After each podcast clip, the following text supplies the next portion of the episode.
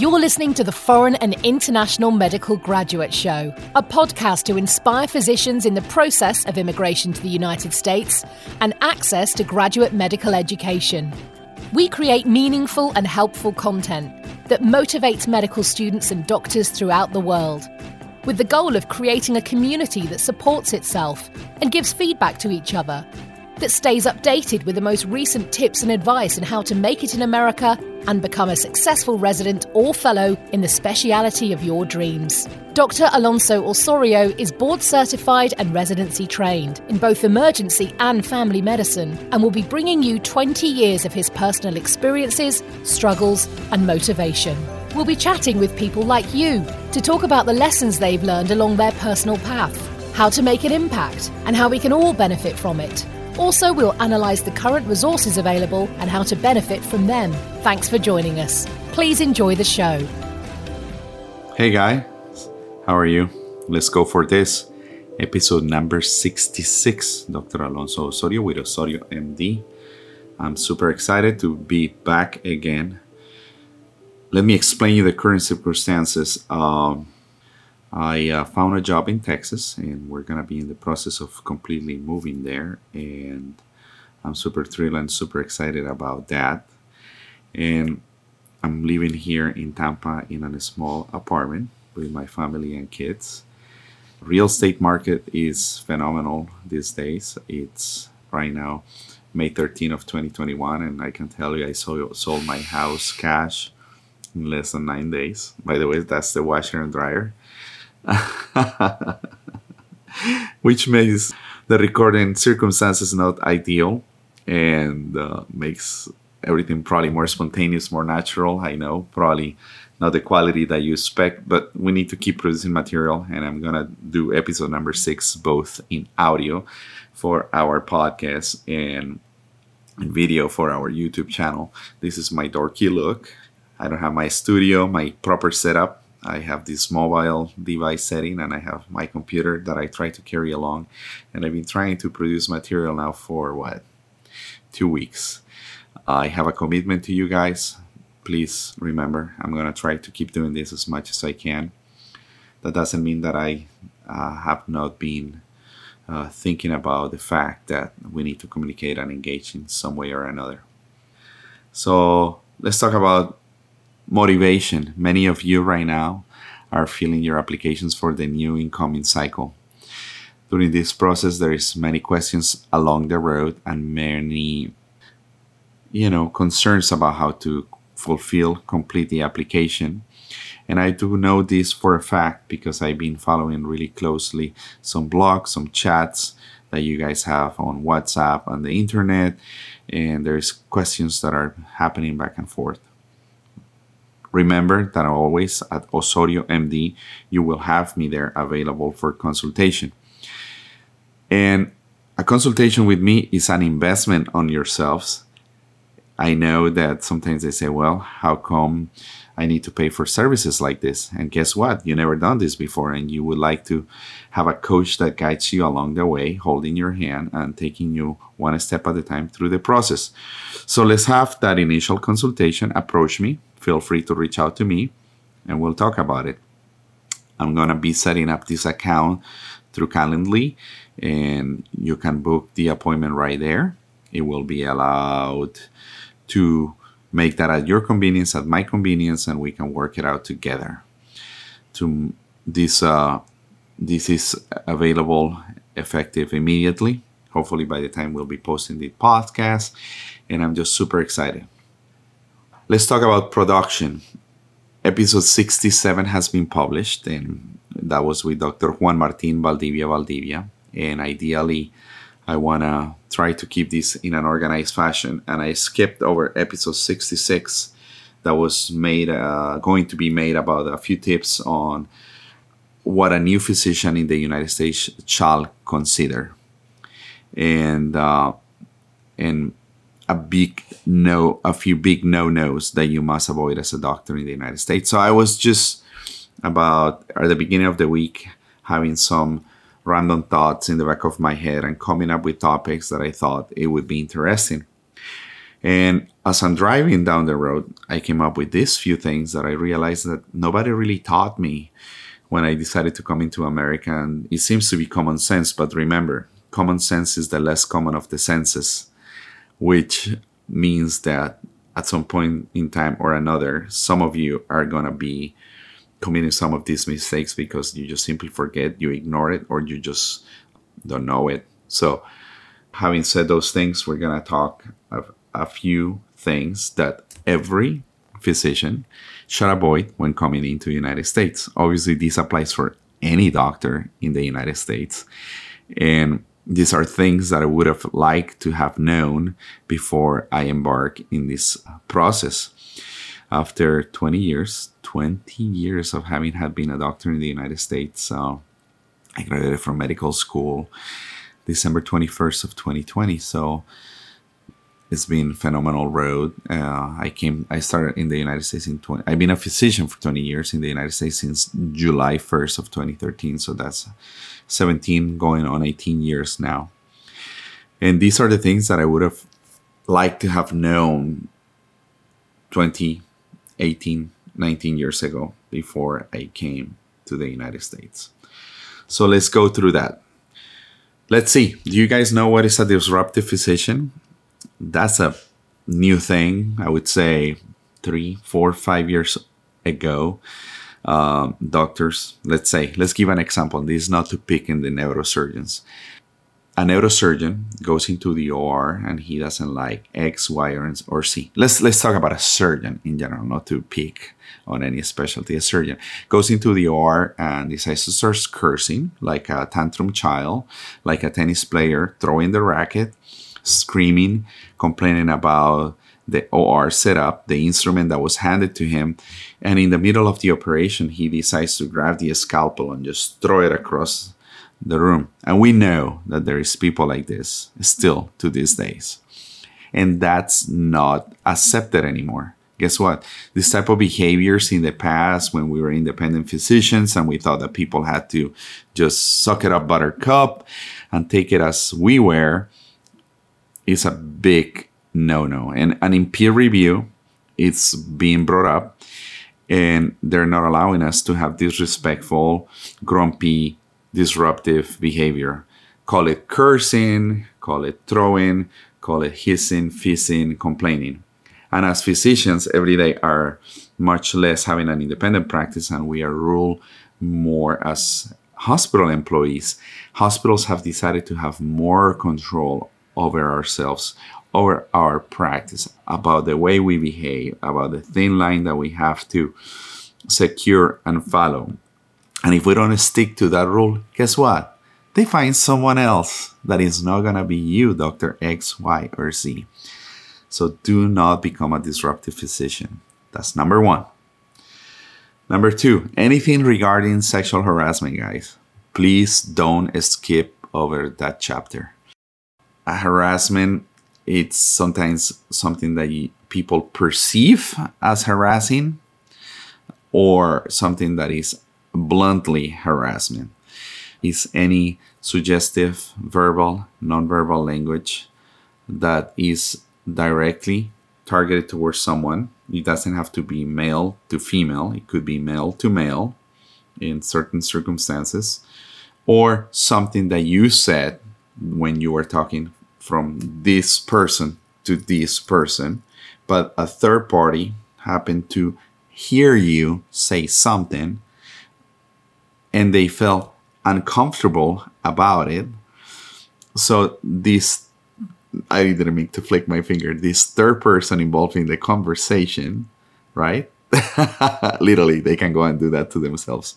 Can go and report you to a separate independent entity and they're highly encouraged by the human resources department and by the ethics committee of the hospital the healthcare association to report that against you without your personal authorization. And they're going to call you and they're going to sit you down and they're going to give you a heads up that your comment your behavior your suggestion was perceived as harassing. So it is very interesting. I, I, I think uh, I, I joke about this all the time, but anything in America that you think is inappropriate could be considered harassing to someone else. And everybody is so fragile, everybody is so in touch of their internal feelings, and they're a bunch of flakes, to be honest. But be careful, you're walking a very thin line. And don't put yourself on the spot because it could happen keep it professional, keep it cool. Like one attending told me once, keep your hands off the nurses, colleagues, and so forth, and just don't go there because it will make you lose your job. It will get you kicked out of the hospital, your healthcare settings, and God knows what else could happen. That's number two. Basic things. Let's talk about self prescribing, family prescribing, and prescribing and evidence of treatment documentation it's going to be very common that somebody will approach us and say hey doc i think i have a sinus infection and you need to can you prescribe me a z-pak uh, azithromycin? Uh, can you just hook me up and give me a little bit uh, of help?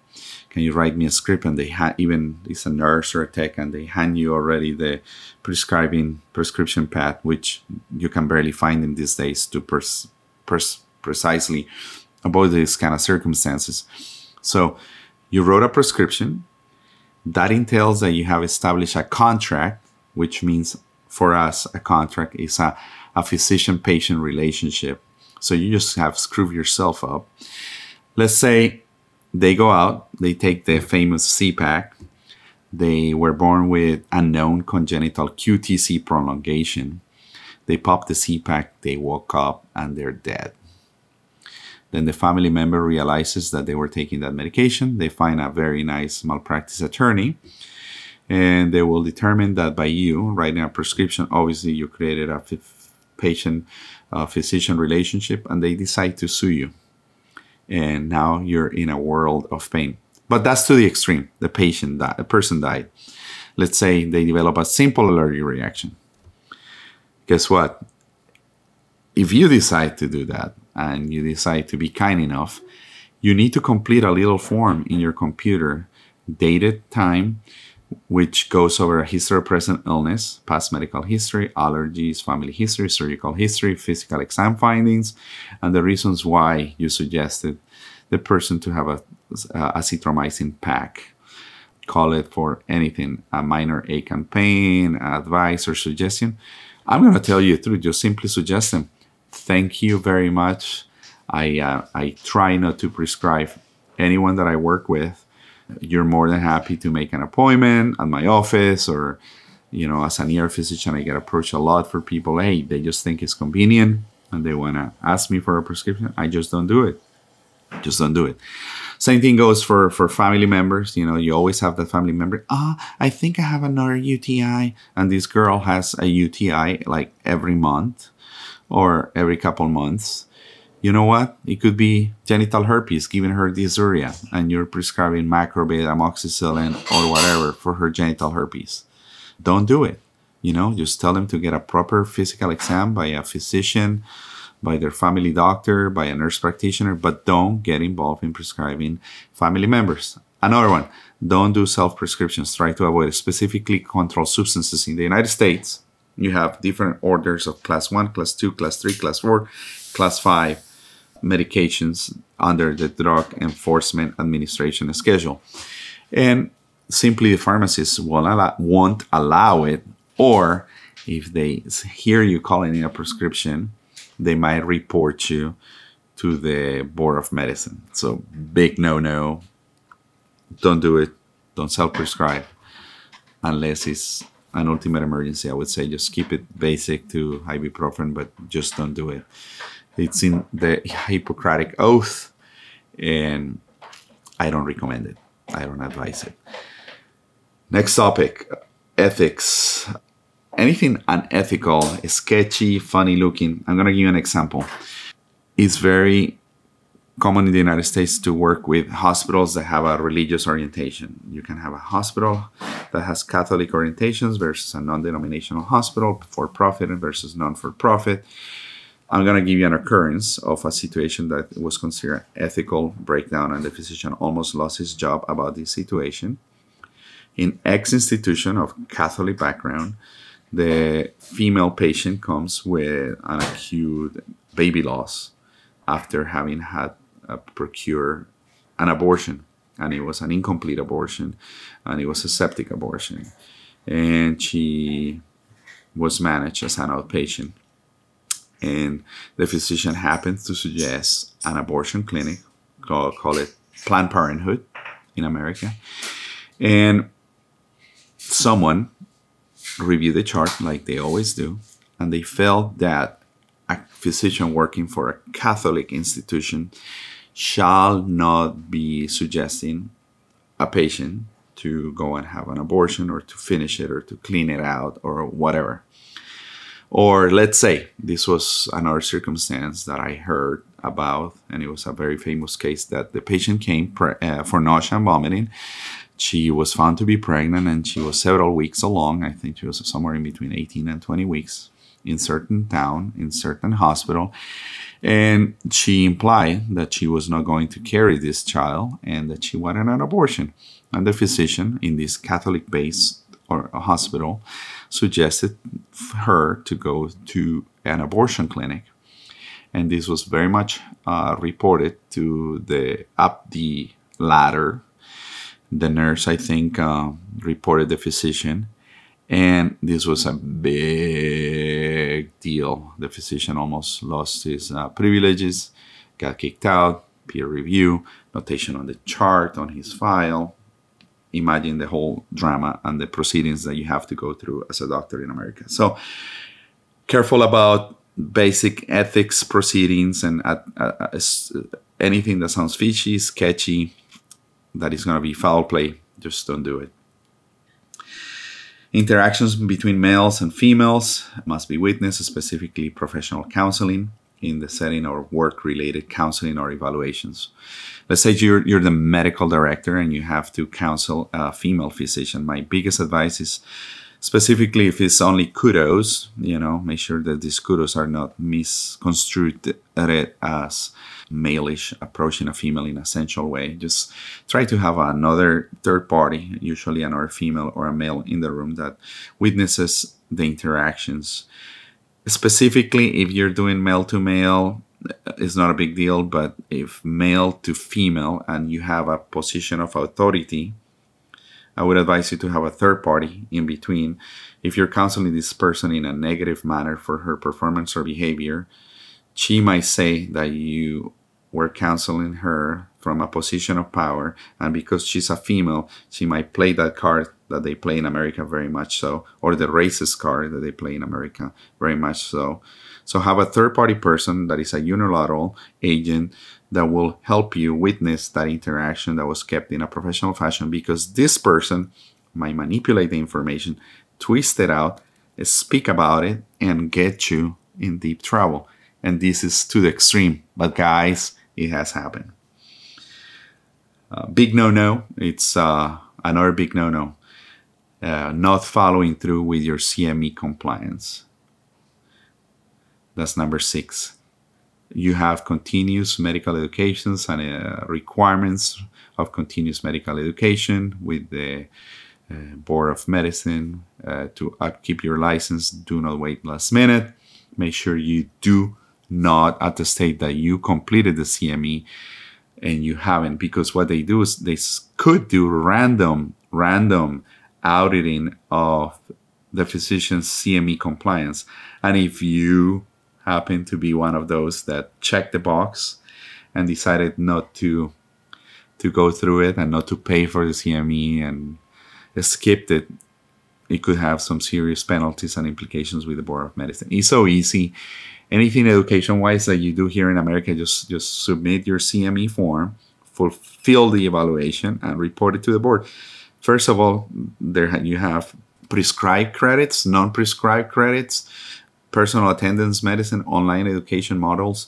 There is some personal development things that count, teaching appointments, lectures that you give, uh, personal speaking appointments, they all count towards CME. And specifically, every state has something related ethics, sexual abuse, trafficking, HIV, AIDS, and now there is a huge one on uh, ethics, uh, opiate prescribing, and the regulations on opiate prescribing, specifically in state like Florida, there is one on opiate safe opiate prescribing, and that's always evolving and changing. And there's some different people making money out of that. You're gonna get pamphlets on the computer. Just check with your hospital CME provider. Sometimes they're free for you. There is also a local network of free CME through your local associations of your county, state, or national associations. In my example, there is some free through the Florida Medical Association, the Hillsborough County Medical Association, through the American College of Emergency Physicians, through the American Academy of Emergency Medicine, through the uh, Florida Academy of Family Physicians, through the Florida, through the American Academy of Family Physicians. Plenty of stuff for you there's to look over. That's in my specific specialty, might be different for you, but everybody must have them.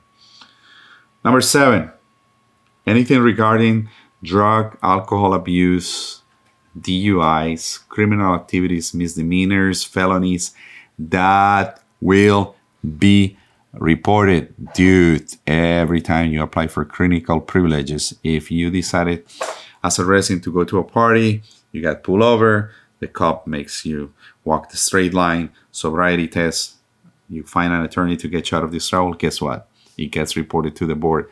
And guess what? It might make you go and pee on a cup every so often and get drug tested in a regular, regular fashion. So that's another one you need to be careful for. So be in the lookout for that one. Obviously, don't do drugs. Don't show up intoxicated. I'm going to give you an example. These are always fun. Resident presents to the emergency room. He's acting funny. He's not his normal self. Somebody feels a hint of alcohol in his breath. They kind of keep an eye on that. Then they see the guy going to a rotation up on the floor. An attending physician and nurse decide to kind of smell up on this guy that is not acting quite sharp they call the program director. Program director crosses the street, looks after the guy, pulls him aside, smells alcohol on his breath, gets him go, gets him to get alcohol tested. His alcohol level is 300 plus, way above the normal legal limit. He's obviously seen patients while intoxicated. He gets drug tested. He's clear for cocaine, meth, marijuana, opiates, anything else, but he's positive for a high alcohol level guess what happens? Your boss, your medical director, your program director, it is obligated and mandated to send you to doctor's rehab. And it will be reported to the Board of Medicine for a specific state.